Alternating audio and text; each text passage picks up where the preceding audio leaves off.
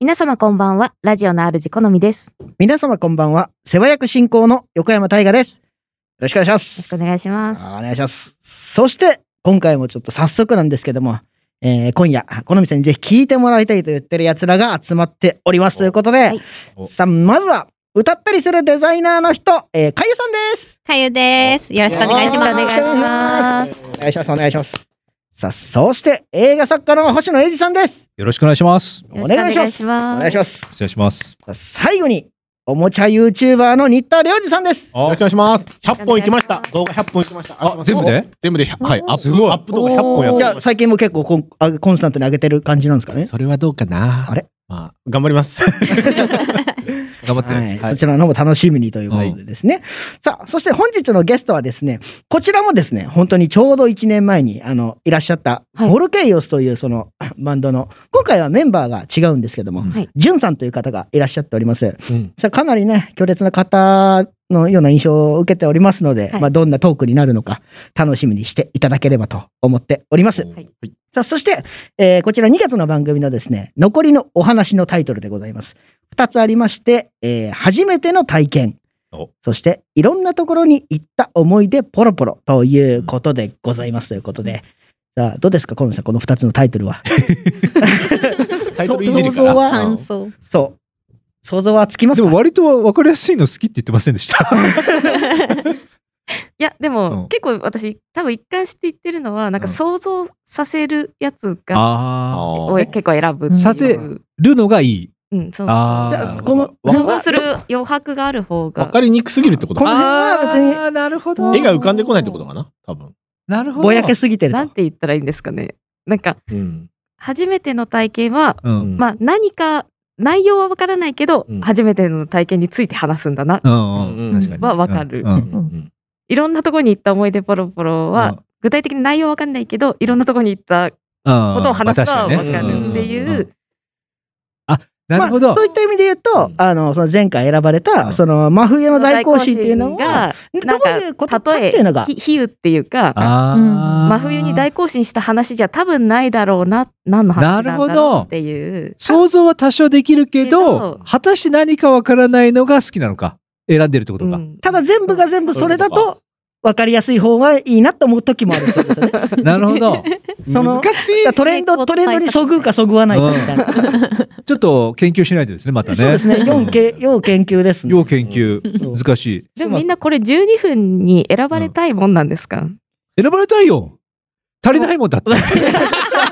それは人によるじゃでないもです今か。回今回だっていうか、まあ、前回のに関しては12分あっても果たしてどうだったのまかあそってうですいうね。疑問はね、 12分は。うん、だってぶっちゃけかゆさんも前回12分選ばれてるけど、はい。説明で終わって終わるっからてる。ね。 あーそうなんですよう。ん内容話してないですもんね。そうなだんですよ。でもあれ初めてだったじゃないですか解散はそうだねそうそうあからそうやって覚えていくんだよね、きそっうですとね。今回ね学びました。尺ぴったりだった、はい。いや、うんぴったバしッチリ対策してきましうん、もう、かゆさん、本当楽しそうに喋ってるのがすごい良かったですた。ね。ああ、嬉い。しい。ちょっとで。も、ず終始グッと来てたよね、やっぱり。ぐっと来てましたよ。うんやっエぱりモ。さがあったね。うんそうですね。でもそれがやっぱ伝わりました。そううん本当に好きなものについて喋ってるなっていうう。んだから逆にちゃちゃ入れられないなと思 って。あーそうなんか今回意外とあの、あの俺皆さん何いや黙ってもう聞いてくれてると思ってそんなどうし真よう面目なのみちゃちゃ入れられない。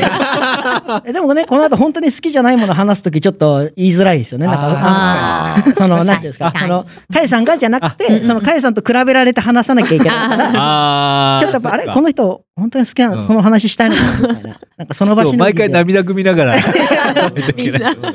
その場しのぎで用意してきてるんじゃないかなって思われちゃうかもしれないんで。そこら辺はちょっと怖いですね。確かに。うん白読んでんじゃねえのかみたいな。そうね。今回は読むだけなんじゃない読むのかだ。けなのかみたいな感じですうねん。あー気をつけないとね。はい徐々にハードルが上がってるとまあいうでもはい読むだけもありですけどね。あまあはいありとしていまたす。だ、私は読むだけだとしても、ありすぎて、どこがどこだか分かんなければ、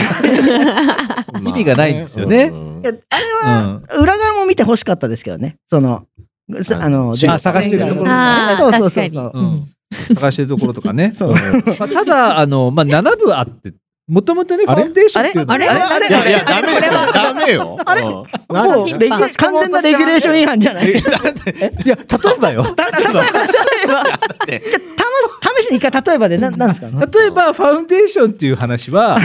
小説で7部あるんですよ。7部はい並ぶあって、うんでもドラマはその全てを再構成してできてるんで、うんはいうんで1シーズン10話なので、とても見やすくなってます。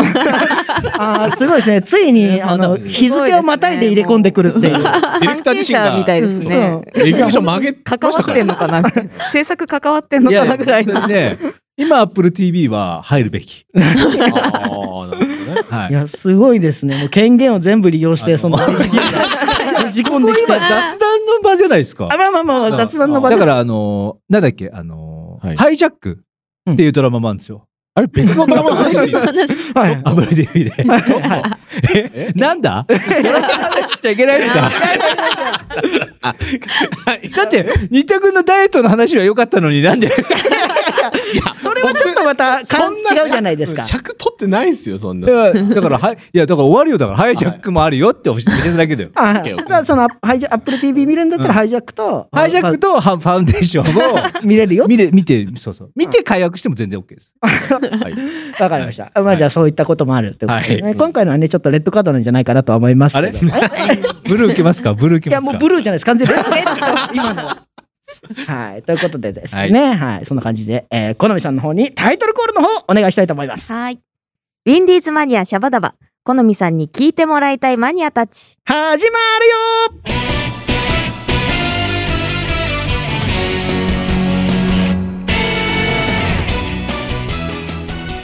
この番組は制作ニューエイジシネマ協力大ゼロ学賞でお届けいたします。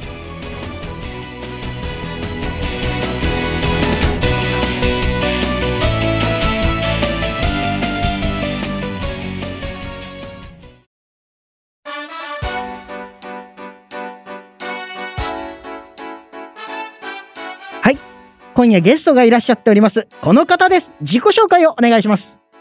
はい、今日はよろしくお願いします。ボルケイオスというバンドのボーカルジュンです。イエイ、よろしくお願いしますよろしくお願いしますお願いしますお願いしますお願いします。どうもどうも。ちょうど1年前にですね同じメンバーの、はい富士山がいらっしゃった、富士がはいなんということでしょう。 その時はあなるほのど自分はいなかったんですけど、はいあの好みさんはいはらっい、しゃったの私で、は。ああ、え、じゃあまず最初に富士どうでした？はおう全く問題なく楽しい。く。なるほど、はいつまんなかったってことですね。すごいですねいきなりこうねパッえと。、これ僕の印象最悪なスタートになってますよ ね。それぐらいの方がね、あとはもうまあ、勝手にさあと上がるだけなんで、はいあ上のがるだけなんでとか言うとね、上がんない可能性ありますか らね。加点加点方式でどうなるのか楽しみに。じゃよろしくお願いします。お願いいたしよろましくお願いしますあ。早速僭越ながらプロフィールを読ませていただきたいと思います。はい、かっこよくお願いします。かっこよくはできるかちょっとわかんないですけどやらせていただきたいと思います、うんえーラウドメタルポップスの要素を織り交ぜ激しくもキャッチーで熱く泣ける心に響く歌詞と楽曲が持ち味稲川淳二の「怪談ナイト」公式テーマソングや大日本プロレス、えー岡林裕二選手の入場曲を担当都内を中心に国内外で幅広く活動を続けバンド形態だけではなくアコースティックライブも好評個人でもソロライブやメディア出演フューチャリングでの映画主映画主題歌担当など活動の幅を広げているということでね最後ちょっとぐずっちゃいましたけどはいね 申し訳ないですえ、もう一回いきます。えーじゃあちょっといっちゃいます か、えーいやいや、てか、 こんな、わざわざフルですいませんね。いやいやいやいや読んでいただいもうしっかりと読ませていただいてすごいですね個人でもこんなになんか活動されてるというかていや、でも、本当人のつながりというか、はいえー呼んでいただけて、こういう仕事に関われたりとか、そういうのがすごくありがたいことにあるので。でもやっぱそれはんさんの魅力というかやっぱそのそうなんですよね。良そさうじゃないいうとこあるんですよ。本当 に。もうなんかねいやいやいやさラジオ開始早速ねもうにじみちゃ出ちゃってますからね、にじみちゃっててもんね。にじみちゃってますから本当、そうなんですよねちょ。っとね滑舌が今日よく滑る滑る、ねえ、でも、なんかちょっと世代近い感じがしますね。本当ですかね空気感がね確かにち近いかもしれないですねやっ ぱこれこの後会話掘り下げてたらそうでねすねあのどんどん出てくるかもしれないんですけどもはい、十分でいけるかな、このいや、多感じは分。いけないでしょう ね。うんちょっと好みさんが圧倒されちゃう可能性がね、あるんで。じゃあですね、あの活動を始めるきっかけ、じゅんさんが、はあい。の音楽活動を始めるきっかけみたいなのってなんかあるんですか。個人的にはですね、はいえーまず初めてのステージはうん中学3年生の文化祭だったかなと思いますね。軽音部として。軽音部じゃなくて野球部で部長やってたんですけどおあ部長そうなんですよあれ野球部で。全然野球部だったんですけどなんかうちの学校はこう毎年文化祭の時に、はいえー体育館で演奏するみたいなのがあって、はいうんえー先輩から「来年お前らやれよ」みたいな流れであ、体育会系ですね。 言われてやる流れになったのが、きっかけですかねでもコピーバンドでしたけどね、はいはいえじゃあ別に最初は別にバンド特に興味もなく好きでもなくというあ好きでもなくっていう言い方はあるかもしれないですけど、やっぱこうその時ね、はいあのー好きなバンドがあったりよく聴いてたりとかで、音楽に興味自体はすごくあったので、はいそこから「えならやりたいです」っていう流れにはなってじゃあそのバンド活動がきっかけで音楽楽しいなと思ってやっぱ今そうですね現本当ですかもう楽しいと思ったきっかけはでも本当そうですよ楽しいと思ったきっかけはそうですねそうですそうです、んどうやって本格的にやろうと思ったんですかまあ、そのきっかけがありつつ高校ではい野球部だと思ったんですけど、はいなんと野球部人数足りないような高校でしてあこれはえん軽音部もちらっと見ようかななんて見たら、はいえー力入れててあはコーチまでいるような学校で。ええー仮入しようかなって言ったら本入部しちゃって っていう流れで軽音部に高校入りまして、はいでまあ後々野球部も出ることになる んですけどはそんな感じで高校やりつつので専門学校も実は出てるんですね あら音楽で、はいなので音楽で出ちゃったらこれ音楽でいやなんかどうにかしないとかっこつかねえなと思って っていう理由で今まで頑張れてますね そすれげえで最後短くしてそれでここまで続けられてるってすごいですよね、いやでもやっぱね専門学校とか学んでやっぱ音楽の仕事に全くつかない方ってすごく多いですね、うんやっぱりまあねいろんな考えあってだとは思うので、うんそれも間違いだとは思わないんですけど、はい自分の中ではどうにかそこにこうしがみついていきたいなという思いがあったので、はいうんどうにかやれてるかなと思いますね。すごいですねうんやばいですよ ね。うんそうなんですよい。やでもねそれでもねバンドとしてだけじゃなくても個人としてもねやっぱやられてるということで、いやそうです改めねてやっぱりすごいなっていうふうに思ったりするんですけどうんも、うんうんちょっとですねもうここのところでまあそのもう人となりはね多分この十分すぎるほど分かったんじゃないかこのと数分でいやもう結構大丈数夫ですか分うでえーじゃあ帰った方がいいですかいやまだいてもらわないとちょっと困るといういやよかったあまもっと話したい ですしい危ない富士にしろって言われたらどうしようかと思ってや大丈夫ですそんな本部さん大丈夫ですよねはい、大丈夫です。だ 大丈夫ですかね。食い気味でしたけど大丈夫、うんあのなんかあんまり僕会話してもらえないのかなと思って。 大丈夫ですか大。ね丈夫です大丈夫ですぼ僕でも会話しあまりしてもらえないのであなるほど なるほどね存在感を示していくタイプねラジオでそうなんですなるほど権利を勝ち取っていかないといけない素の晴でらしいそのねじゅんさんの気になること最近興味を持っていることというところで、はいアニメ日本酒格闘技と、ああそうですねああまあ相言えないような3つというかでも最近気になってることなんだろうって考えたんですけど、はい最近というかまあずっと継続しちゃってるなっていうところで、ずっとアニメが好きだったり、はいはいあと日本酒も、はいえーすごく、えー知識つけたいほどに好きだったりするので、はいまあ、格闘技とかは体を動かすのが好きっていうのがあって、うんえーそこは継続してですねそれも、まあ、野球から来てますけど、はいはおいじいちゃんがボクシングやってたりとかしたのであそうだったんですそうなんですよ、まあ、血筋がそうなのかなと思うと結構小さい頃からその格闘技というのは結構近いところにあったと。そうですね見るのも好きだし体動かすのもずっと好きでしたね、うんうんうんえじゃあこの中でちなみにそのアニメ日本酒格闘技どれ一番喋りたいですかいやもうなんか全部は無理そうだなっていう感じがすごいしてて、時間があるなのでるね。ほどねどれか一つ喋る権利を一ついやーそれどこにも申し訳ないからな選ぶわけにいかないなこれそういう企業的なこと考えるとああまあそうですねまあ一旦じゃあそうそいやのでも的な分かった終わりました、はいまあアニメについてもはい語りたいところなんですけど、ほう心のね支えですから確かに確かにですけれどもまあ日本酒が日本酒にしますかおいいですねじゃあ日本酒のお話を、日本酒え飲まれるのがかなりお好きということですかまああのー実はこう見えてあまり強くないのでお酒が。すごくなので、ねそうなんですよ。まあ量は飲めないんですけどね。ちょちょっとあのあんまりあのボソボソしゃべるのやめていただ いて ももうちょっとはっきはっきとしゃべなんかね、そうなんですよね。はい絶対飲めそうって言われるんですけるど、そうですねだ体質にはあまり合わなくて、はいはいでも好きだなと思えたのが、はい日本酒がすごく幅広くあったので、はいえーそこから興味を持ち出して、えー掘り下げて掘り下げていくうちに、はいどんどんどんどん面白みを知っていってでそこから人の出会いもあったりして、えーまあ、先日なんですけど、はいバンドとしてもですねあの日本酒のイベント酒屋角打ちフェスっていうイベントがありまして、はいはいえーもう何回目ですかね45回出演させていただいてるんじゃないかなとはいはいはい結構最終日の鳥で歌わせていただいたりみたいなのが今まで何度もあったりで、はい上野公園で3日間にわたって開催する大きいイベントなんですけど、はいそういうところにも出れるようになったりとやっやっぱ好きはねこう言っていくと違うなっていうところで、そのイベントっていうのはお酒をこう飲みながらそうですすそうです日本酒がメインとかなんですか一応酒屋さんのフェスで日本酒がメインになってますあそうなんですね。はい、酒屋さんの、まあ、お酒のブースとあとはいフードのブースで、はいもう20店舗ずつぐらい出ててこの前夏なんかは何万人とかでしたね来場者数がそんなにいるんですか。結構3日間にわたって、えー入るイベントにどんどんどんどん大きくなってきてるので、うんこちらとしてもすごくありがたいし嬉しいことだなと。いいですね。え僕その日本酒飲んだこと全然ないんですね。で僕おなん酒て結こっ構たはい、弱いん ではい、そういう あそものう全然まさしく僕もそうなのでそうですね弱いっておっしゃってました、そういう弱い人になんかおすすめの日本酒というか、まあ、こういうのだったら結構飲みやすいよみたいなのってあったりするんですか、えー、と日本酒って大体15%前後が度数としてはワインよりちょっと高いぐらいだったり基本的にはするんですけど、はいもっと低いのも全然あって、えっと川鶴さんのえー讃岐、クラウディっていう日本酒があったりするんですけど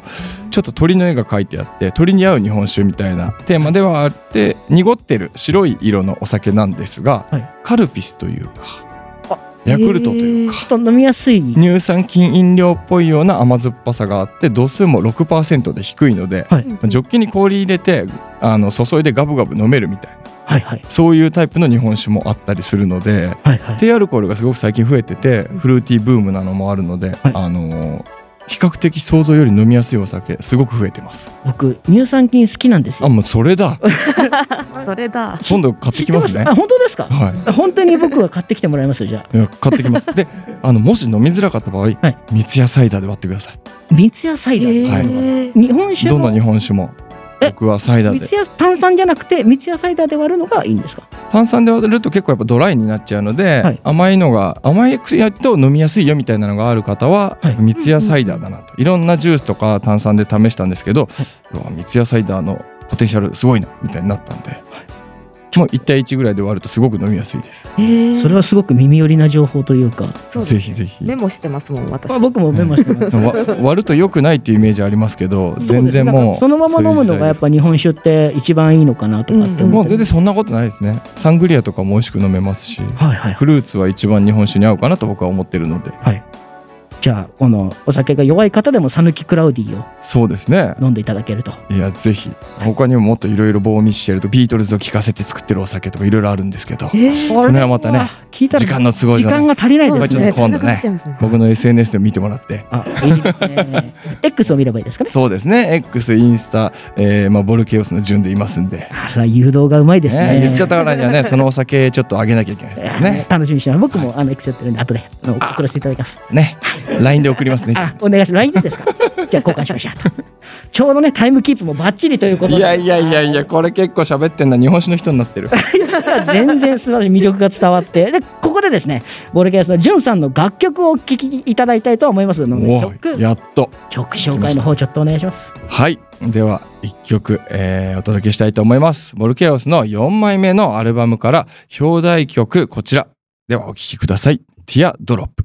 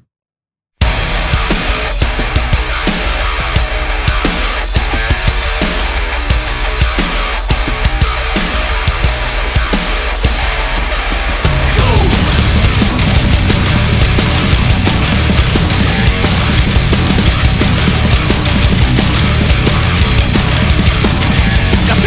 プライドいつからそれに囚われた態度勘違いと血がに埋もれて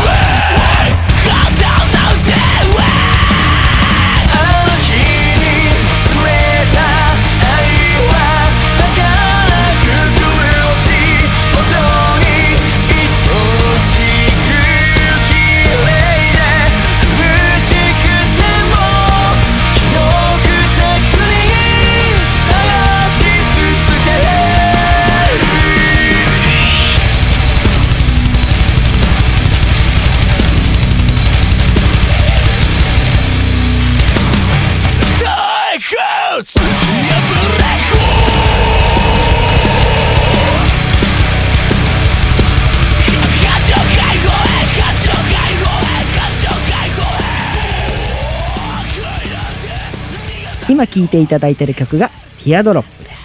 すさて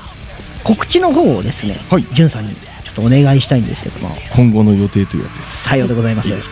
ぜひよろしくお願いしますありがとうございます完璧なやつを完璧なやつ2月 のはい28日もう明日ですねこの水曜日ね土平日ですけど、はいはいえー実はこの日はソロで出演が決まっておりまして、はいえーアプロ赤坂という場所でですね、首謀者翔馬さんの、えー主催企画にお呼びいただいてますほうでこの日はあのいろんなバンドの、えーまあ、ボーカルさんになるのかな、まあ、ソロ出演のイベントみたいな形ではいは組いんでいただいているので、えー各自一人ずつ出てきて盛り上げるというあまりないイベントにはなってるかなともうじゃあそのバンドの看板の方が出るってそういですうね感じですよねはい、なので、まあ、面白いかなと思いますね、うんまああのしょうまさんみたいに一人で活動されてる方もいらっしゃるとは思うんですけど、はいはいまあ、僕もソロで歌える機会っていうのはちょこちょこあるんですけどね、はいそんな多いわけでもないのでぜひとも間に合えば見に来ていただけると夜の7時45分頃から歌いますのでよろしくお願いします楽しみですねじゃあこちらの方もねぜひ聴いていただいてる方であのいけるぞっていう方は見にね来てください、ぜひよろしくはい、でちょっとね3月が、えー現状ちょっと飛んじゃうんですけど、はい4月の27日の土曜日にもライブ決まってましてお吉祥寺クレッシェンドでえーマイ・リトル・デビルさんの企画ライブに出演させていただきます、ほうほうほうはいえー女性の、えーバンドなんですけど、はいえーなかなか熱いバンドで、はいすごくメッセージ性の強いパワフルなステージなので僕らとも近い部分があってえーならぜひ出てもらえませんかというお声かけをいただきまして、はいえーやっちまおうぜベイベーということ でね出演が決まりましてちょっと古いです ね、なんてこったいえおーやっちまいましたねえ世代を感じますけどちょっとそうですねたまには出していかないとねあまあそうですねちょこちょそこっと、うねですよねそうですね。うん好みさんは絶対置いてかれてしまう いやでもこの日は、はいあのスリーマンって言って3バンドの、はいえーイベントになってて45分ステージ時間があるので、で僕ら夜の7時10分からなんですけど、はいえーまあ、全力でバンドらしさをお届けできればなと思ってこちらの方はバンドですねで 2, そうですね2月はソロで出てこちらの4月の方はバンドの方ではい実はこの前もですね、はいあの日本酒の角打ちフェスはいなんかはアコースティックで、え4人でバンドで出たりとかはいはい岡山も行ってきたんですけど、はいえーそれはソロで行ったり とかいろいろ変則的なす動ごきいもですねソロバンドソロバンドみたいな、うんうんまあ、ありがたいですよね、うんどこでも歌える機会いただけるようならば、えーフットワーク軽くいっちゃおうかなっていうところで、歌だけでなくお酒の方もそうですね誘いいただけるねどこで飲みに行っちゃおうかなみたい なねそれやばいですねでお酒の案件でもいけるぞとそうですねまあこうやって正直ねうん喋るのも好きなので日本史のこととかアニメのこととか、はいどっちかというと、えーまあアーティストというよりは回す側 もあの回す側の方が向いてんのかなみたいになることも多いんですけどそうですよねなんかすごくあのそうですね向いてらっしゃるというかもううんそういうところを見抜いて使ってくれる方がいれば、いもう何でもいいんで DM いただければあどこにでも飛んでいきますとこの DM の方はそうですね X, X インスタ、えーどっちもやってます、うんオフィシャルと、えー純個人とありますのでぜひともチェックしてもらえたら嬉しいですあー素晴らしいですねお酒のお仕事とか来るといいっすねねえお酒のお仕事って難しいですよねどんなのがあるのかなって思うんですけど、うんまあ、今まであのグッズで T シャツ出してる、えー徳島の三好菊さんっていうところでモデルやらせてもらったりもしたんですけど、もうすでにじゃあやられてるそうですねちょっとはありがたいことに関わらせていただいたりはしてるんですけど、はいもっと何ができるかな どうどういもっとう何ことがしてみたいとかあるんですかお酒関わってるやつそうあんまりちょっと喋る時間ないかもしれないんですけどお酒って何がありますかね仕事にできるなんですかね、うん音楽と絡んだ方がいいのかもうそうじゃなくてもいいのかまあ正直どっちでもいい ですね最終的にうんちょっと歌わせていただきたいですけど、ずーっとトークでも僕は全然 OK だそれでお酒日本酒の良さを届けることができてはいその輪に自分が入れるならばもうそれでよくて最後にじゃあ1曲だけいいですかねってなはいはいはるようであればねありがたいですよもう酒冥利に尽きると酒冥利じゃないええそうですそういうこと酒冥利では ないまあでもね、まあ、そういったこともあればいいなという今後うんうのん展望もお話しいただけたということで、そうですねちょうどいいお時間になったんでございますなんてこともうですかそうなんですタイムキープバッチリでございますへえあと1時間ぐらいであっても全然いいのかなあとじ思ゃうああるっていうこといでいいでやすかあってもいいのかなと思ったっていうぐらいなので今なる回ほはどちょっとこの辺なんですけどねまた来週ですねそうよ来週では ないです。ありがとうございます。もう本当に楽しい方ですね。 もうちょっと怒ってまいやす怒ってないですよ。僕全然本当に本日のゲストのあのボルケイオスよりあジュンさんでした。はい実は本当にありがとうございました。聞いていただいてありがとうございましたぜひともまたよろしくお願いします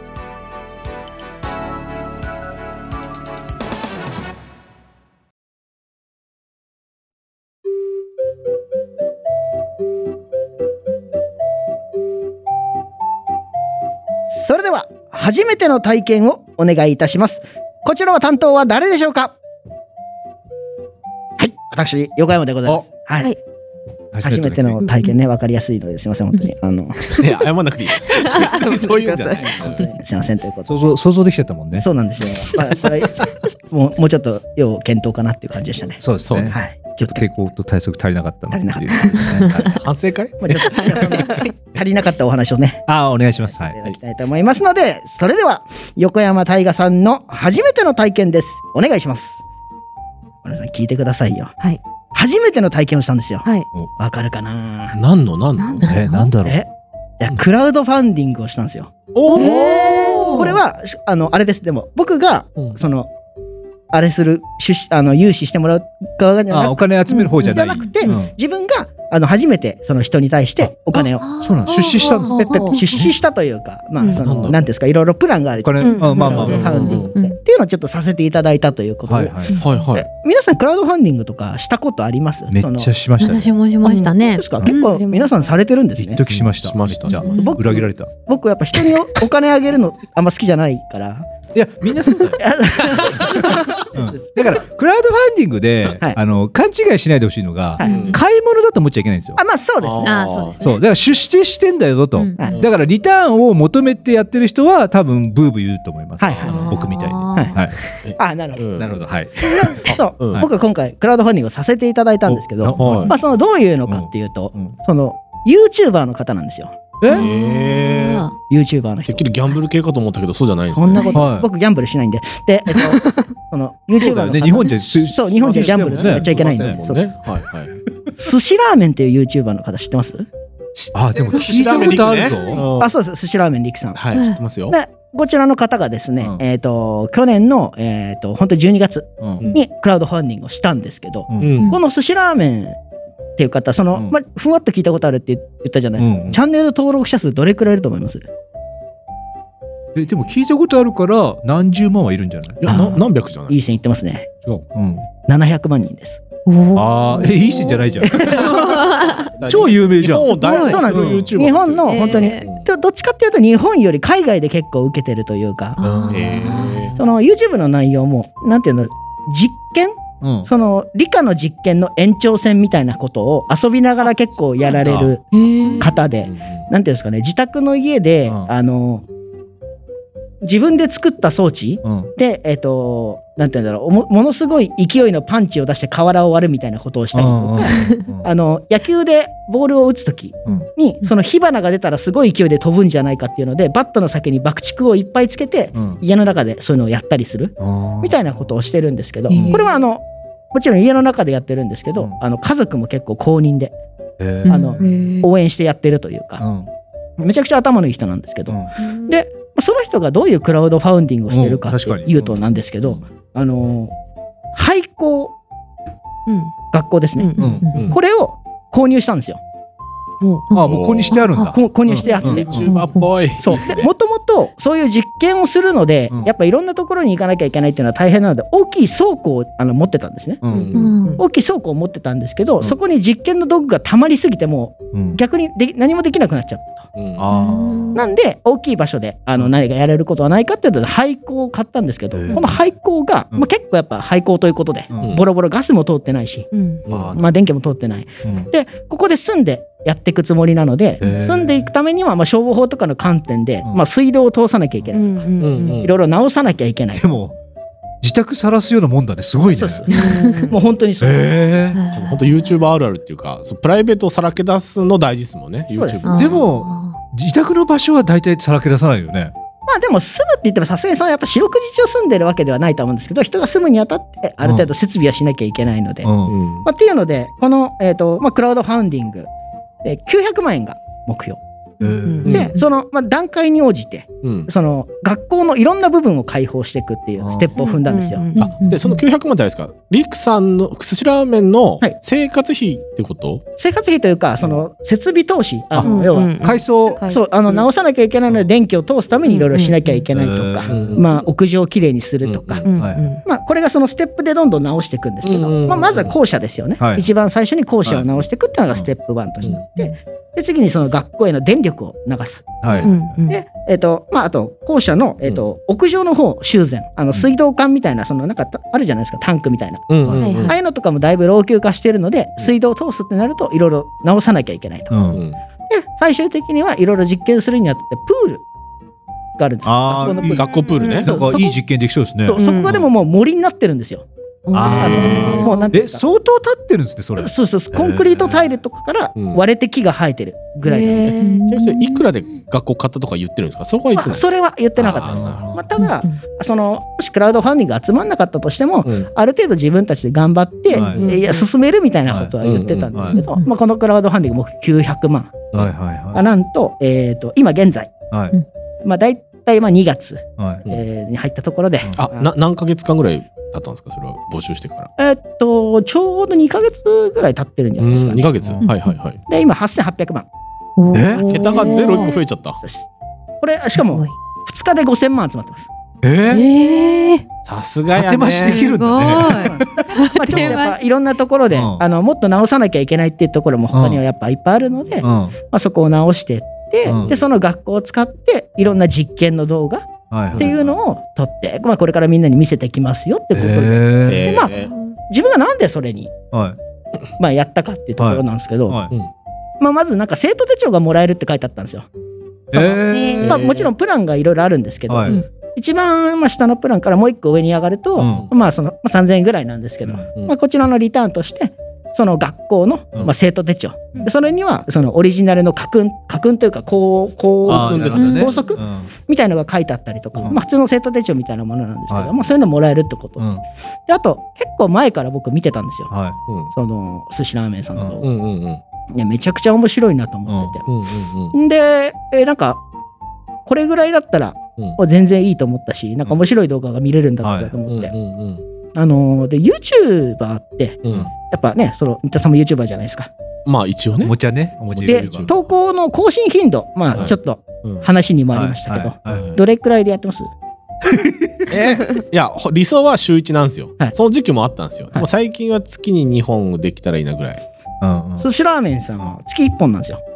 へええでーもその登録者数もいて、うんその月1本の動画に対する、うんそのなんていうんですかコストがめちゃくちゃすごいんですよ、はいあなんか、えっと、僕好きな動画で、1500度に熱した塩をスイカに入れて爆発させてみるみたいな、っていうのがあるんですよ。はい全然想像できないと思う塩を本当1500までやって、うんあその頭割ったスイカの中に入れると、うんまあ、なんたら現象っていう何かが起こって、うんまあ、その爆発するんですね。うんうんただやっぱ最初失敗するんですよ必ずはいはいでその失敗から成功までのトライアンドあエラそーうなもんだあのああるんですよだからこれなんで失敗したのかっていうと、へーやっぱ塩が溶けきる温度が足りなかったから、うん熱する力を強くするために強力な釜を作ろうみたいな。へーで溶接資格とかも全部持ってるんで溶接したりしてそのガスバーナー3つくっつけてやったりとはいかはいっていうのをやって、ごいなじゃあ温度上げ切りました入れましたじゃあどうなるみたいなでしかもその動画の時間うん10分ぐらいなんですよはいそあの僕うんササクッとすごくコンパクトに大体まとめたら長くても20分とか30分そんないかないぐらいええの動画でその要はどういうことをするのかとか、うん失敗してからうんこういうふうな改善をしました、うんで最後どうなりましたっていうのが全部見れるクソ濃い10分だったもんいやそうすごい濃いんですよでそれが月に1本しか上がらないんですようんあー濃縮還元終うん、結構でも YouTuber ってそう次回こそ成功させますって終わらせんじゃん、わらせるししかもだ大体なんか尺伸ばして、うん、そうそうそうなんてい10んで分以すか上そのでき広て、ね、告ねうんのためにねそうそうやっぱり2 3 0分とかはいはい、うっんていうのなんですけど、うんそういうのじゃなくてうんしかも安全の配慮もさっきしっかりしてるさっき言ったように資格持ってたりとか、はいはいはいあのー防なんですか防護服取ったりとか、はいはいあの消防法のところにちゃんと提出してたりとか、うんあそうかだからこそそうですやっぱり儲けも少ないだろうからクラウドファンディングが必要だったんですそうです校舎を買うのにそういうことが必要だったんですよ結局ー動画で儲けてる分は、うん儲けてるというかその稼いだ分は全部そういうところに当ててるはいはいはので、そういった形になってるということで。へでその面白いのがそのスイカのやつ6年後にリベンジしてるというかまた新しくバージョンアップしてるっていうのもあってちょおーっとこれも見てほしいなとは思うんですけど面白えい。横山さんあの、はい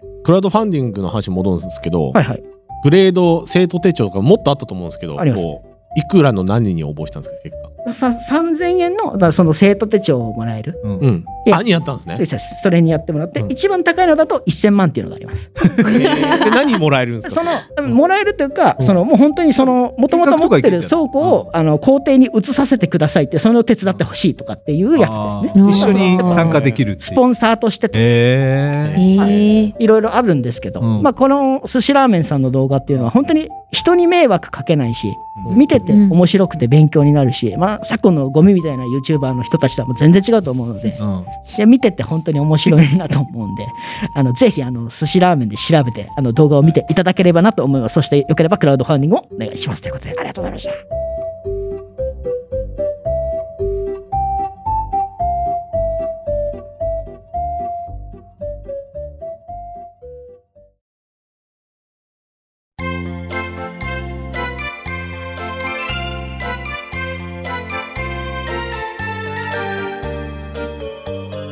それではお次はいろんなところに行った思い出ポロポロをお願いいたしますこちらは担当は誰でしょうかはい新田でございますよろしくお願いいたします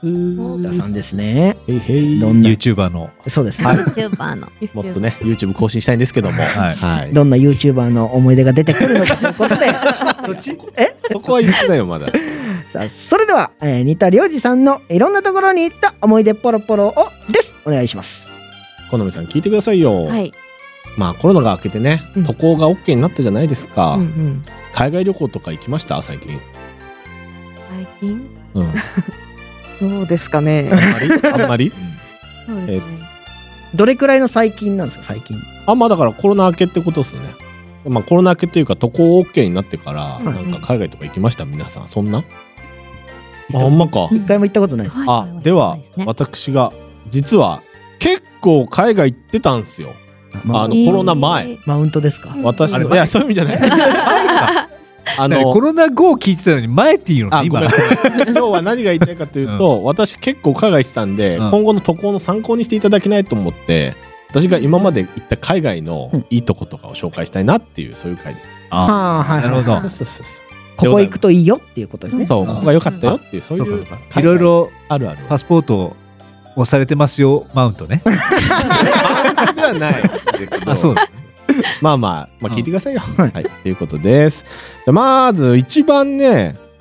行ったのが実は香港なんですよ。で僕香港ね3回行ってて最初行ったのが大学の卒業旅行で行っあえっ、とね家族しょ卒業祝いで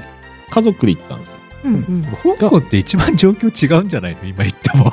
ああそうねまだ返還前でもいやでもね3回三回あるからもしかしたら割と最近の3回目なだるろほどコなるコほどロナ直前も行ってでそれは兄がねちょっと仕事の関係で住んでたんですよ香港にだからそのそうそうおふくろと一緒に行ったんですけど、うんそこはそうだねもう返還が終わってたか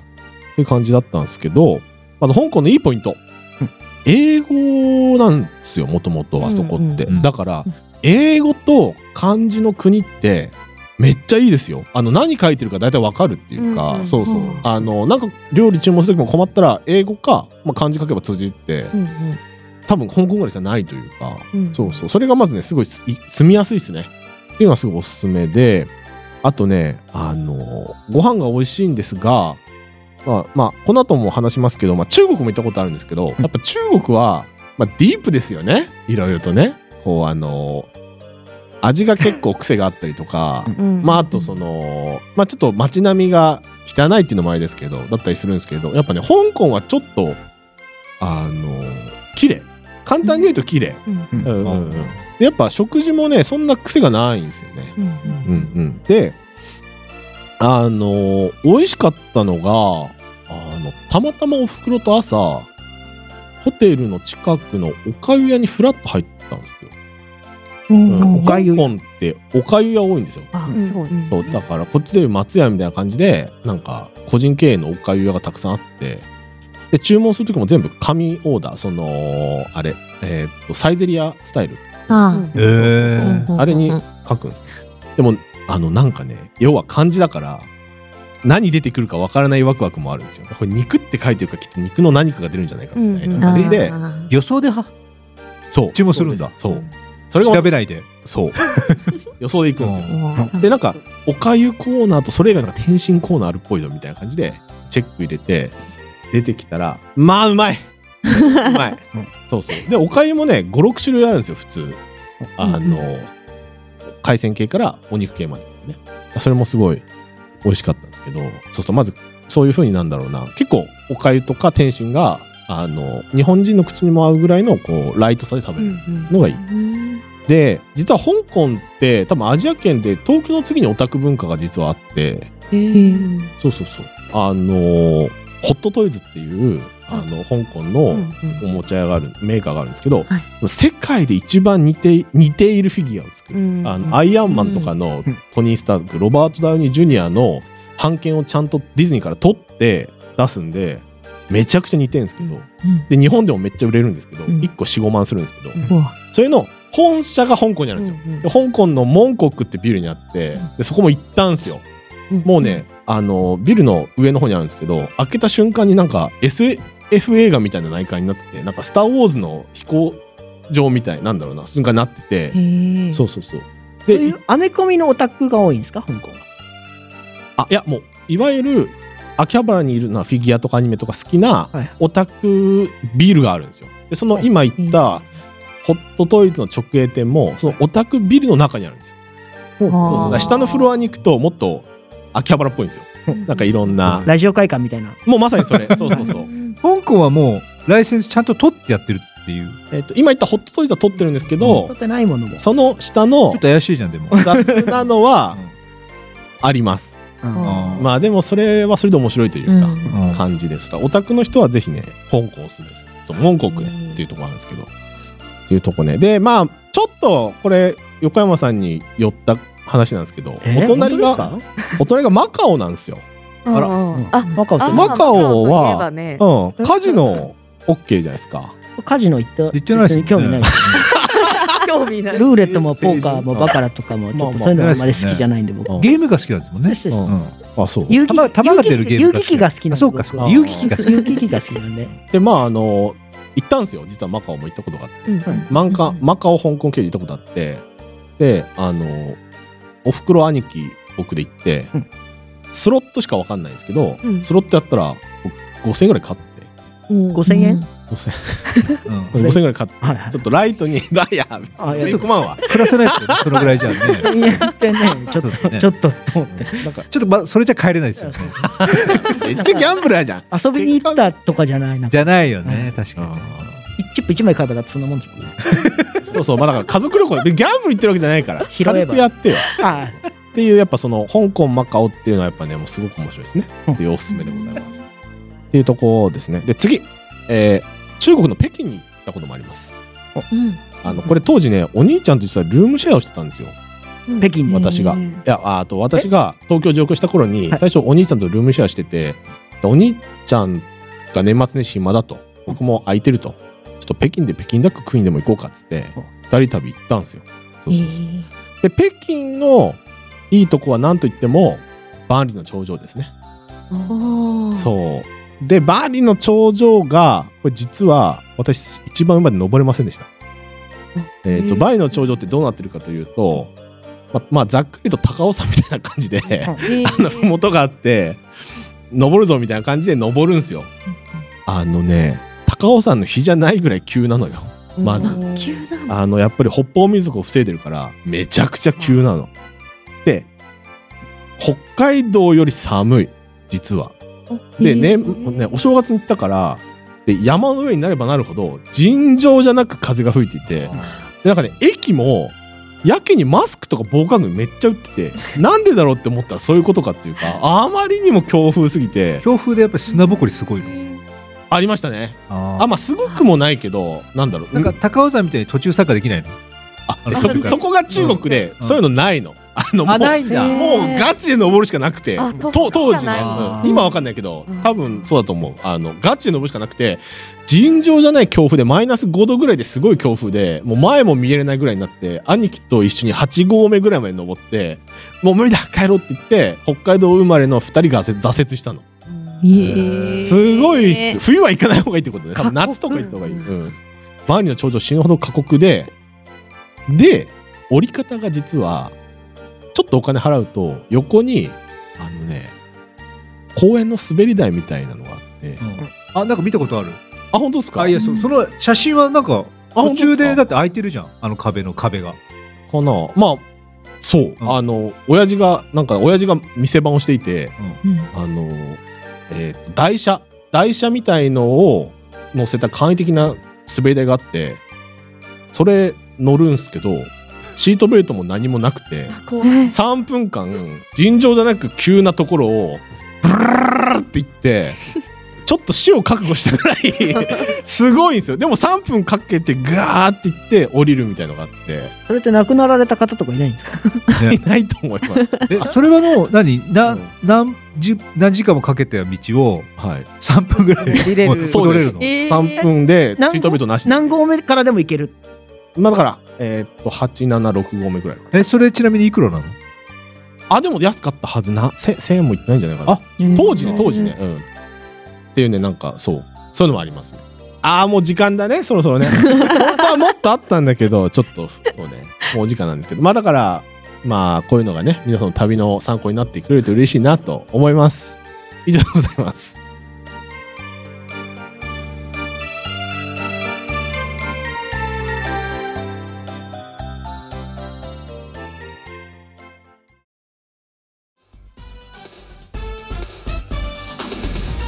早いものでエンディングでございます出演者の皆様ありがとうございましたありがとうございましたありがとうございました好みさん、はいさあ本日の番組、はい共感できたなってところはどこでしょ共感できたなってところは、はいえっと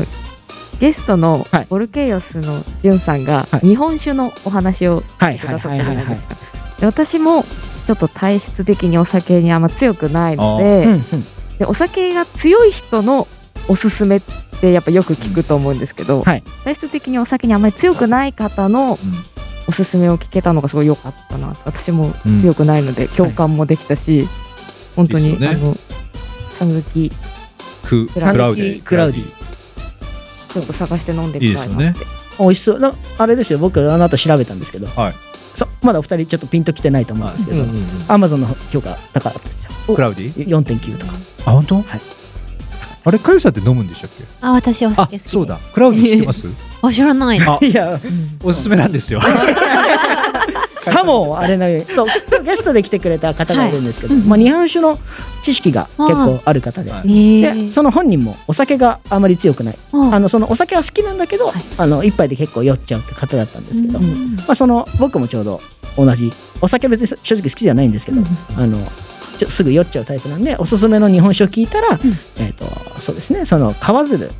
でしたっけ、うんはい川鶴の、えっとさぬきさぬきクラウディっていうお酒、へこちらが、えー、とヤクルトとヤクルトかカルカルピピススかみたいな乳あー酸乳そう飲料的なお味らしくて、えアルコール度数もね6%ということであうんうんすごく飲みやすいということで,、いいっすよねでもし飲みにくかったらおすすめの飲み方も聞いたんですよね日本酒全般の、そうこれ言っちゃおうか ないやもう言ってるよえ聞いてるから聞いてる人はあ大丈夫ですよ別にそれここで閉じてとかって、大丈夫ですそうもし日本酒どれもらしいんですけど、うんまあちょっとその飲みにくいなと思ったら炭酸で割るんじゃなくてうん三ツ矢サイダーで割るといいらしいですあー理由は甘くなるんでだあそう甘くなる炭酸だともうドライになるもう本当に言ってたことまんまそのまま僕まんま言ってあーそうまんま言ってるんですうよん炭酸だけだとドライになるのが三ツ矢サイダーだと甘くなって飲みやすくなるあーそうですね確かに確かにおすすめ横山さん乳酸菌好きなんですよね僕乳酸菌好きなのおビックルと か、あのあーそういうの結構飲むタイプねあのピルクルとか、うんうんうんうんそういうのが好きなんで潤さんとあれですもんね最後友達になって帰ってましたもんねなんかちょっと一応早速まあねあねの一緒に飲みに行きもしかましたら飲みに 行く同い年だったんですよへー同い年でいろんなものがちょっと変わ生活エリアが似てた同じだったあいいですねいいですねうそんう素そういうちょ敵っと衝撃的な衝撃的あれもありうんうん果たして本当にそのプライベートで仲良くなってくれるのかっていう問題もありますまあこの辺の経過もね報告できればあいいねあーはい終えるうん終えるラジオ終えるラジオ終えるラジオその後どうなるのかっていうのが分かるラジオということで、いいけどはいはい、まあねなんでその辺を楽しみにしていただければということで、ははいいうんうん今回はですねあーそんな感じですかねまだなんか喋り足りない人います大丈夫ですそうかですねえいいいいなら喋ってちょっと新田さんじゃないかな星野さんの喋り足りないが尺が結構あそうですね取っちゃうというからそうです新田君のはいあのー一応アジアの今日ねそうですね、うん結局どこをどこ最高だよっていうのをねちょっと教えてもまらあ、ってここだけ確かにもらいたい、香港ですおーあ来うんーあま今今香港っていうの あーまあだからあの言いそびったってこといや違う違う違う今の時代香港かと思ってああなるほどああそっかデモも行ってないいから確かいにあやれですけどわかんない今どうなんだろうねそううんんあでもまあ一応一応おすすめって言っておきます他にもどんなところがあったかっていうのをさらっと、あ場所ですか、えー他に国、とフィリピン、はいあと韓国うんアジアだなそう、まあ、ぶっちゃけアジアしか行ったことないんですけど、はいまあじゃあちょっとねその参考にしていただければということですね、リアタイで見てる方はこの後公式サイトにて今回の放送長尺版がアーカイブされますまたアーカイブでお聞きの方はこの後少しアフタートークもありますのでお楽しみにしてくださいそれではここまでのお相手は横山大河と星野とかゆと行ったとラジオの主好みでしたよっこのみ様皆様お疲れ様そしておやすみなさい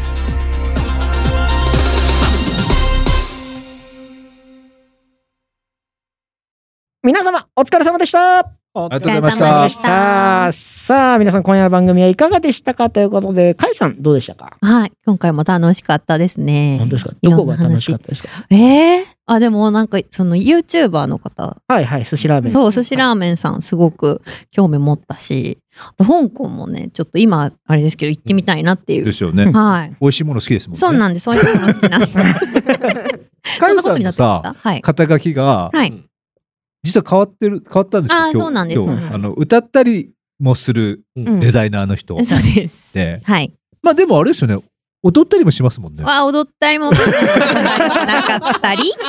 したりしなかったりししなくしないんでしたっけしたりしなかった やっぱカイさん聞けば聞くほどくなんだクリエイティブ力高い感じしますりありがとうございますいろんな嬉しいねマルチにいろんなことをマルチであ確かにマルチですよあねー興味はすごいいろんなことにありますね、うんうんうんだって歌ったりもギター弾き語りでしょだってあそうですあほギターら弾いたりも好きで楽器の演奏もできるんですね、うんそうです多ね彩でも最近全然なんかすごい弾いてるわけじゃないので弾けるとか言っていいのかわからないレベルですけど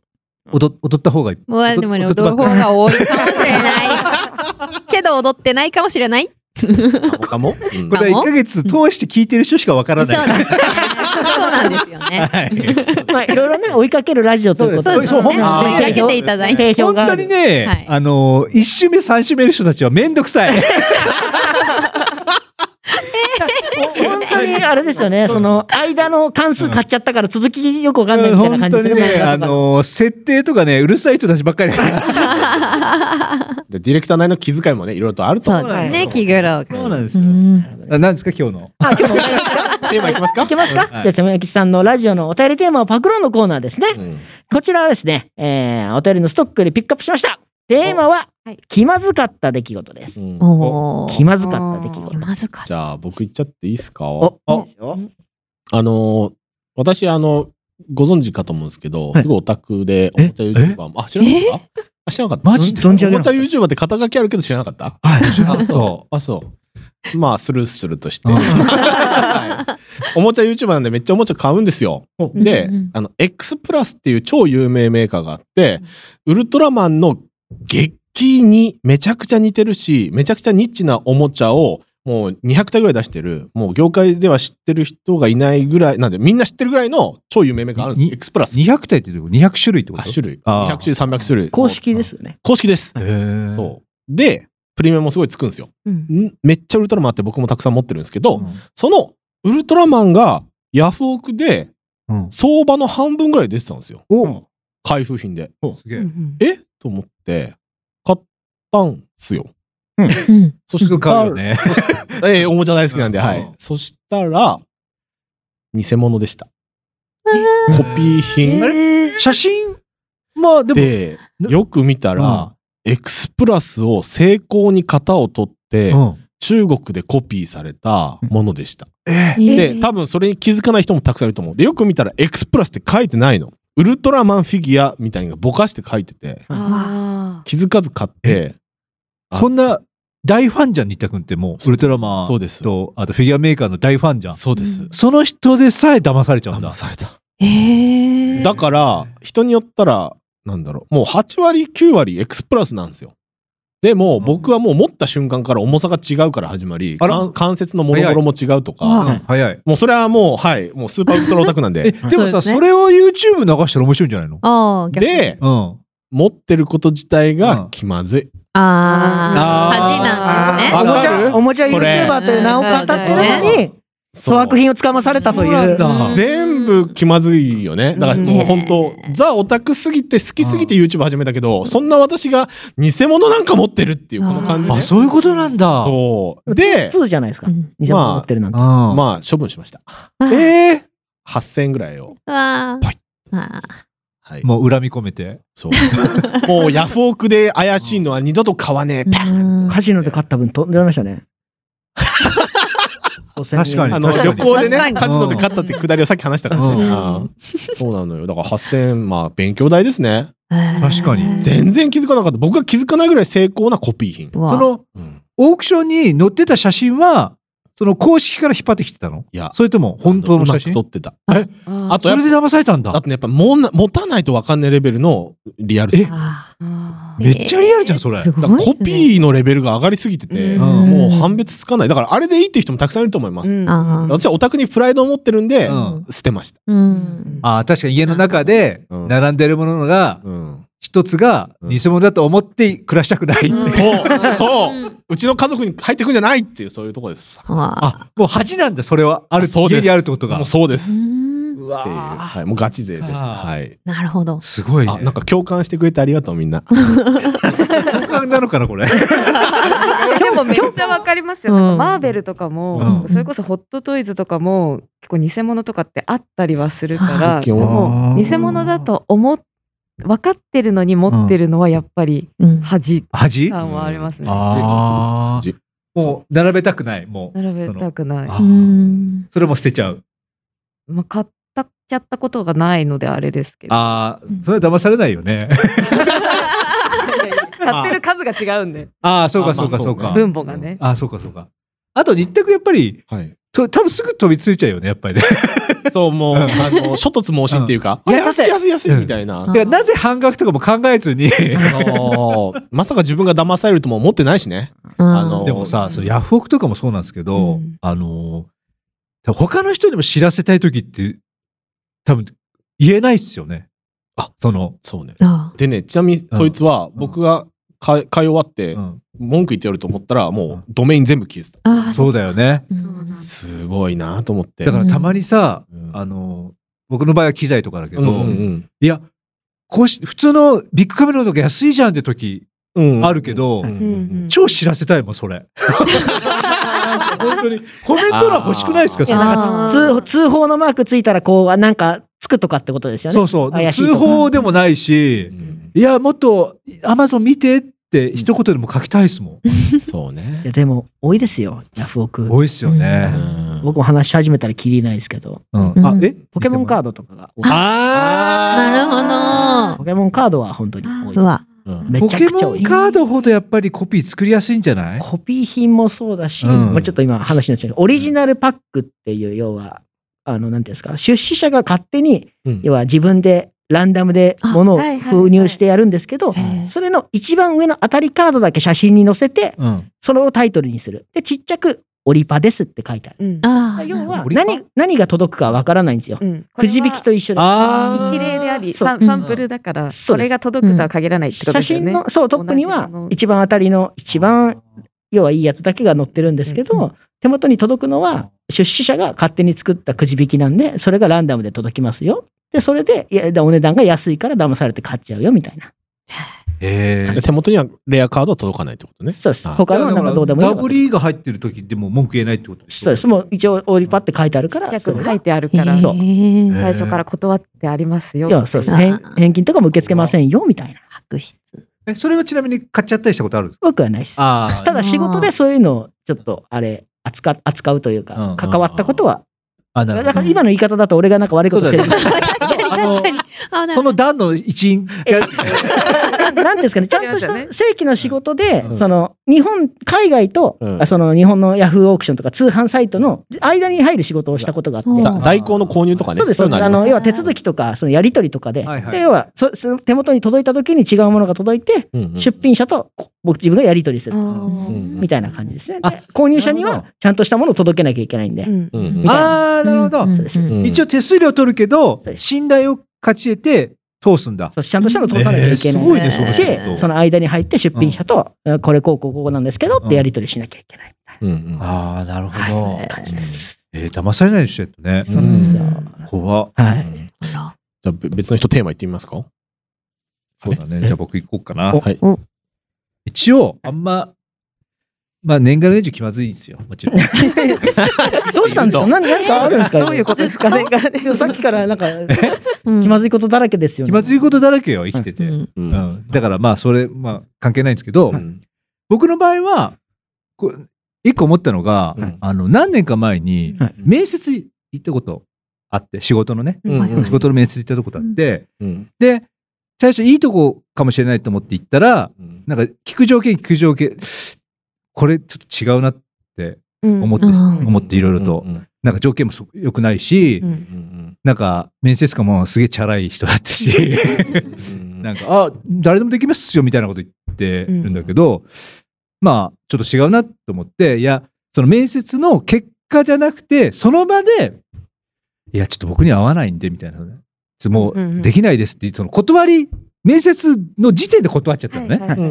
んうん断ってう、んうんで、その場で帰ったらさ、うんあの、まあ、半ばちょっとあれじゃん。あの、なんていうの、喧嘩じゃないけど、はいちょっと反発して帰ってるわけじゃん。うんうんうんそれで外を出たらさ、うんうんマフラー忘れてきちゃってさ。気まずい超迷ったどうしようかなと思っはいてはいでもしょうがないからピンポンしてさマフラーな置いてあったと思うんですけどつってさうんそこまで取りに行ってさうんもうジロジロ見られるけど他の社員とかにうねんああいつ生きがってたやつだでみたいなその場で断ったやつだみたいなあー多分思ってるかもしれないあーでマフラー取って帰ったのがマジで気まずかったあー それは気まずいマジでそれは本当に最初に思いましたね、はあうんなまあなかなかの気まずさい。でしそうょですね。気まずいのがありますね。やっぱりだから、あの、強気に出ないっていうことがいい。波を立てずねそうそうそうそう。普通にあの、終本わ当ればよかに、ったうん、なだらかにうんけ生活した方がいいと思います。うん本当にいろんな人に聞いてほしいですね。いろんな人に本当に本当に昨今の世の中に関して。はいあの、角立てずにそうですね生きていきたい。はい。大はい事大事と思います。はい。ははいいはいはいあ。ー。じゃあ別の方じゃあ僕いいですか、はい はい。お、僕なんですけどこれ結構最近あった気まずかった出来事なんですけど、うん僕あの最近あの「マリオワンダラー」っていうゲームやってましてあらはいほう任天堂スイッチの,、うんあのはいスーパーマリオなんですけど、はいはいはいこれってそのオンラインでたあのみんなでできるんですよ。うんうんうんで、まあ、とある方とですね僕そのオンラインでそのマリオワンダラあのやってるんですよね星野さん。あれ、ワンダーか。あマリオワンダあーワンダーえそうワマリオワンダーってゲームをやっててですね。うんでステージにですね、うんあのコインとかうんその、まあ、僕らは芋版って呼んでるんですけど、うんあの種があったりするんですけど、うんまあ、そういうものを集めるとうん全部集めるとコンプリートみたいな感じで星がつくんですね。うんうんでまあ一緒にやってて星野さんと。うんうんうんであの隠しステージ的なとこ行ったんですよ難しいステージにう、んう。ん。難しいステージに行って2人でやってるんで、うんそのなんか死んだ時の助け合いとかちょっとできたりするんですよなるほど。うんはいうんであのやれたりするんですねでまあ僕がたまたま先に全部あのそのステージのコンプリートしちゃったんですけど、うん。うんまあその相方がねあの、ずっとクリアできないと、星野さんね。そうですんで20期あった残機がゼロになっちゃううわ、結構死んじゃっでた。そう僕はずっとゴール前でいつでも生き返られるような そのスポットをずっと立てて待っててあげたりしてるんですけうどん一向にクリアできないと、うんおうなんか申し訳ねえなあ先にクリアしちゃってこ確かにうお互い気まずいそうでずすっね。とあなんていうまあかねその、あの、タッチ、タッチしたら、死んだ人のうん、で、生きてる人にタッチしたら、うん生き返るんですよ。 えーだから残機減らすに済むんですよ。うんうんうんだから横山さんは、僕がいつも死ぬ、死ぬ、ちょっと横で待っててもらってる優しさね。うん僕が死んだら、あ、横山さん、横山さんって、くっつきに行って、うんで、あの、い一命を取り留めるみたいな感じが、何回やって、1時間ぐらいやってたよね。あれ1時間ぐらいあのステージ最後やっうて。で、ちょっと、で、僕は、だから、残機全部終わらすまで、うんちょ、一回やらせてくださいって言ってさ、うんでも、横山さんでタッチして生き返るから、うん減らないんですよ。だから僕はもうずっとゴール前でそのスポット立てて立って待ってるだけそとうかそうそうそう。でその叫び声が聞こえたりとか、 はい気まずかったですかそうすいません。そのやっぱ同時にクリアするぐらいがねちょうどいいのかなっていうかそうです、そうです。はいはいなんかね、でささっさとクリアしちゃったもんね。 えでも逆もありましたけどねあー僕があーそのクリアできなくてちょっと待たせちゃってる時とかもあーやばい気まずい気まずいとかっていうのは思ったりはしましたけそうですどそね。れが最近あった気まずい出来事そうでですすねね。うん面白かったね。あ面白かったですはいゲーム仲良しっていうね。そういうとうんこ。仲良 し。はい。じでゃございまあす別の方いきますか。まあじゃあえっ、と私が、はいはいあの直近であったとかじゃないんですけど、うんなんかちょっとさっきの星野さんの話とも似てるかもえっと例えば朝通勤ラッシュの時とかに、うん急いで電車に乗ろうとして、うん急いで歩いてる時にうん人にぶつかっちゃった時って、はうん必ず電車を逃すしその人と同じ電車になりませんかあ それっねていうのが絶対にあってでそれ逆もしかりなんですよはいはいだからなんかそういう時すごい気まずいなと思ってーうんっていうのが日常の中にあるなっていうのは思い出したんですけどやっぱりなんかこうあれですねイライラしてると良くないんですね。あー。そ朝遅刻しそうな時とかうね。そうそうそうそうよりイライラするしちょっことれねそう、満員電車とかだとう、ん、すっげえ近くの時あります。あそうなんですよ本当にそういう時に限ってとかあと降りるところ一緒とか絶対あるんですよね。あそう うだから、不た思議立ってて、満員電車で、その人た、その人が、ぶつまあ、僕の場合はぶつかったりじゃなくて、うんうんあの、単純に、なんていうの、あの、顔見知り、うんうんあの、で、うん朝って眠いから話したくないんです よ。ょっとわかる。そうわかりますかもしれない、うんわかる。で、あ、見つかりたくないなって思うけど、満員電車が移動できないじゃないですか。うんだから、その人が、だんだん近づいてくるなと思うとはい、なんとか向きを変えて、あ気ーづかないふりをするのが、僕はあります。あうんうんでも結構、満員電車だと逃げられないですよあね。そうですよね。うん大変だと思うあでもそのパターンでいくと、あの自分から話しかけるか迷ってでも相手はどうかなとかもありますありますなんかあります会社の人とかって、うんあります話したくないあ気りますづいてないふりしたいそうかもしれないかゆさんはどっちですかああ私朝はでも確かにちょっとぼーっとしたいから、うんうんうちんょっとあえて気づかないようにしてるかもしれないけど、でも、うん、すぐ話してくる人いますよね。そうですねあ俺でもすげえなと思って。あでもき来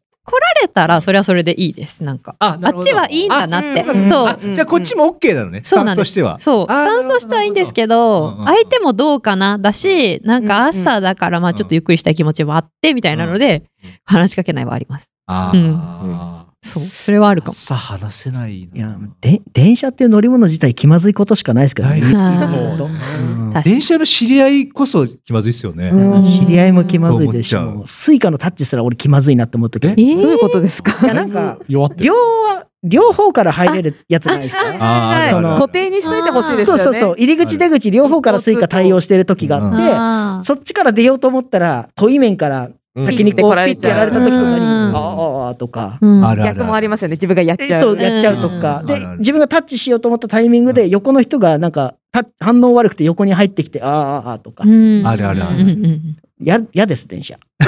うん電車が嫌な話。はい電車は乗らないってことだね。できれば乗りたくないか そうなだね。確かにね。あるかもしれない。うんうんうんじゃあラストですかはい。えっ、と、これはなんか、一般的にこう双方が気まずいっていう話じゃないんですけど、うん勝手に一方的に気まずさを感じちゃう話で、うんなんか洋服屋とかで、うんそこのお店に行った時に限って、本当にそこのお店の服ばっかり着てるとか。はいはいはいあーわかります全身ここで買っファンみたいなこと周りから同じ同じブランドってここと、うんそうですそうですあそーこのうんブランドの服、うん全身そこのブランドの服を着てるたまたま着てるみたいな、はめめちゃめちゃわかる。自分で気づかずに入っちゃったってこそと。うですそうですああれなよんかく考え日たら常私的にやっぱよく着ている あーとお店ブランドとかで、はいうんうんそういうつもりなかったのに、はいこれトップスもスカートも両方ここの服だみたいな気づいた時に、あーわかる勝手に気まずい多分お店の人はなんならあいつもありがとうございまそうだよすみたいなそうだよ感じだと思うんですけどでも、あれなんじゃないですか、もうニヤニヤしながら来るんじゃないですか。あ、いつも、と。っていう感じで えでもなんか仲いい店員さんとかがいて、うんその人と会うのはいいんですけど、うん多分会ったことない人とかに、うんあうん来ていただいてるんですねみたいなのなんかちょっと気まずいそうでですすよよねねちなょんっとか恥ずかしいいやそう大好き大好きか好きよなんみですたいなみたいなそうそうそういいいいことなんですけどそうそうそうそう勝手に気まずさを感じちゃうっていう、あなるほど。でも、うんまあ確かに嬉しいですよね。店員さんはね。店員さんはねいつもどうもですようね。ん、思うんですけどうんなんか私もすごい好きなブランドがあの今はさいあんまり来てないんですけど当時あってでやっぱりそこの店員さんとかとすごい仲良かった人何人かいたんですよお店で。うんでその全身ほぼほぼ来てまあその仲いい人に会いに行く気持ちだったからそこは良かったんですけど行ってその仲いい人が休憩とかでいなくて多分最近入った新人の人とかがあーいらして話しかけてくれて「あ来ていただいてるんですね」みたいな感じで対応してくれたんですけど後から仲いい店員さんが「あかゆさん!」みたいなテンションで来てなんかこうこの目の前の新人さんとのなんか気まずさみたいなのがあー微妙にあった時とかありましたね。あーなんかうんそうそうそう。なんか、確かに。そう、新人さんとかは、あ、なんかこう、よく来てもらってる人だったんだ、みたいな、うんなはいんはいはか、いすいません、みたいな空気とかもああっんだけて。ちゃんと営業したのに。そうそうそう なんか新人みたいな営業したのそに。うそうそう。みたあ、いなこれも持ってたんや、みたいな感じとかになるかあら、ー確かになそうそうそうそうあるなあるな確かにあるななんか、そういうのもありますよあね。るあうるん常連になるとあるんでしょうねきっとうね、んうんそうああそうそうわかる。わすげえわかるうん。気まずいことだらけですね世の中でしょ意外とで最初言ったじゃない、間違いない わかりました、うんでしょ、この話は尽きないね、ということででしょはい、ありがとうございました。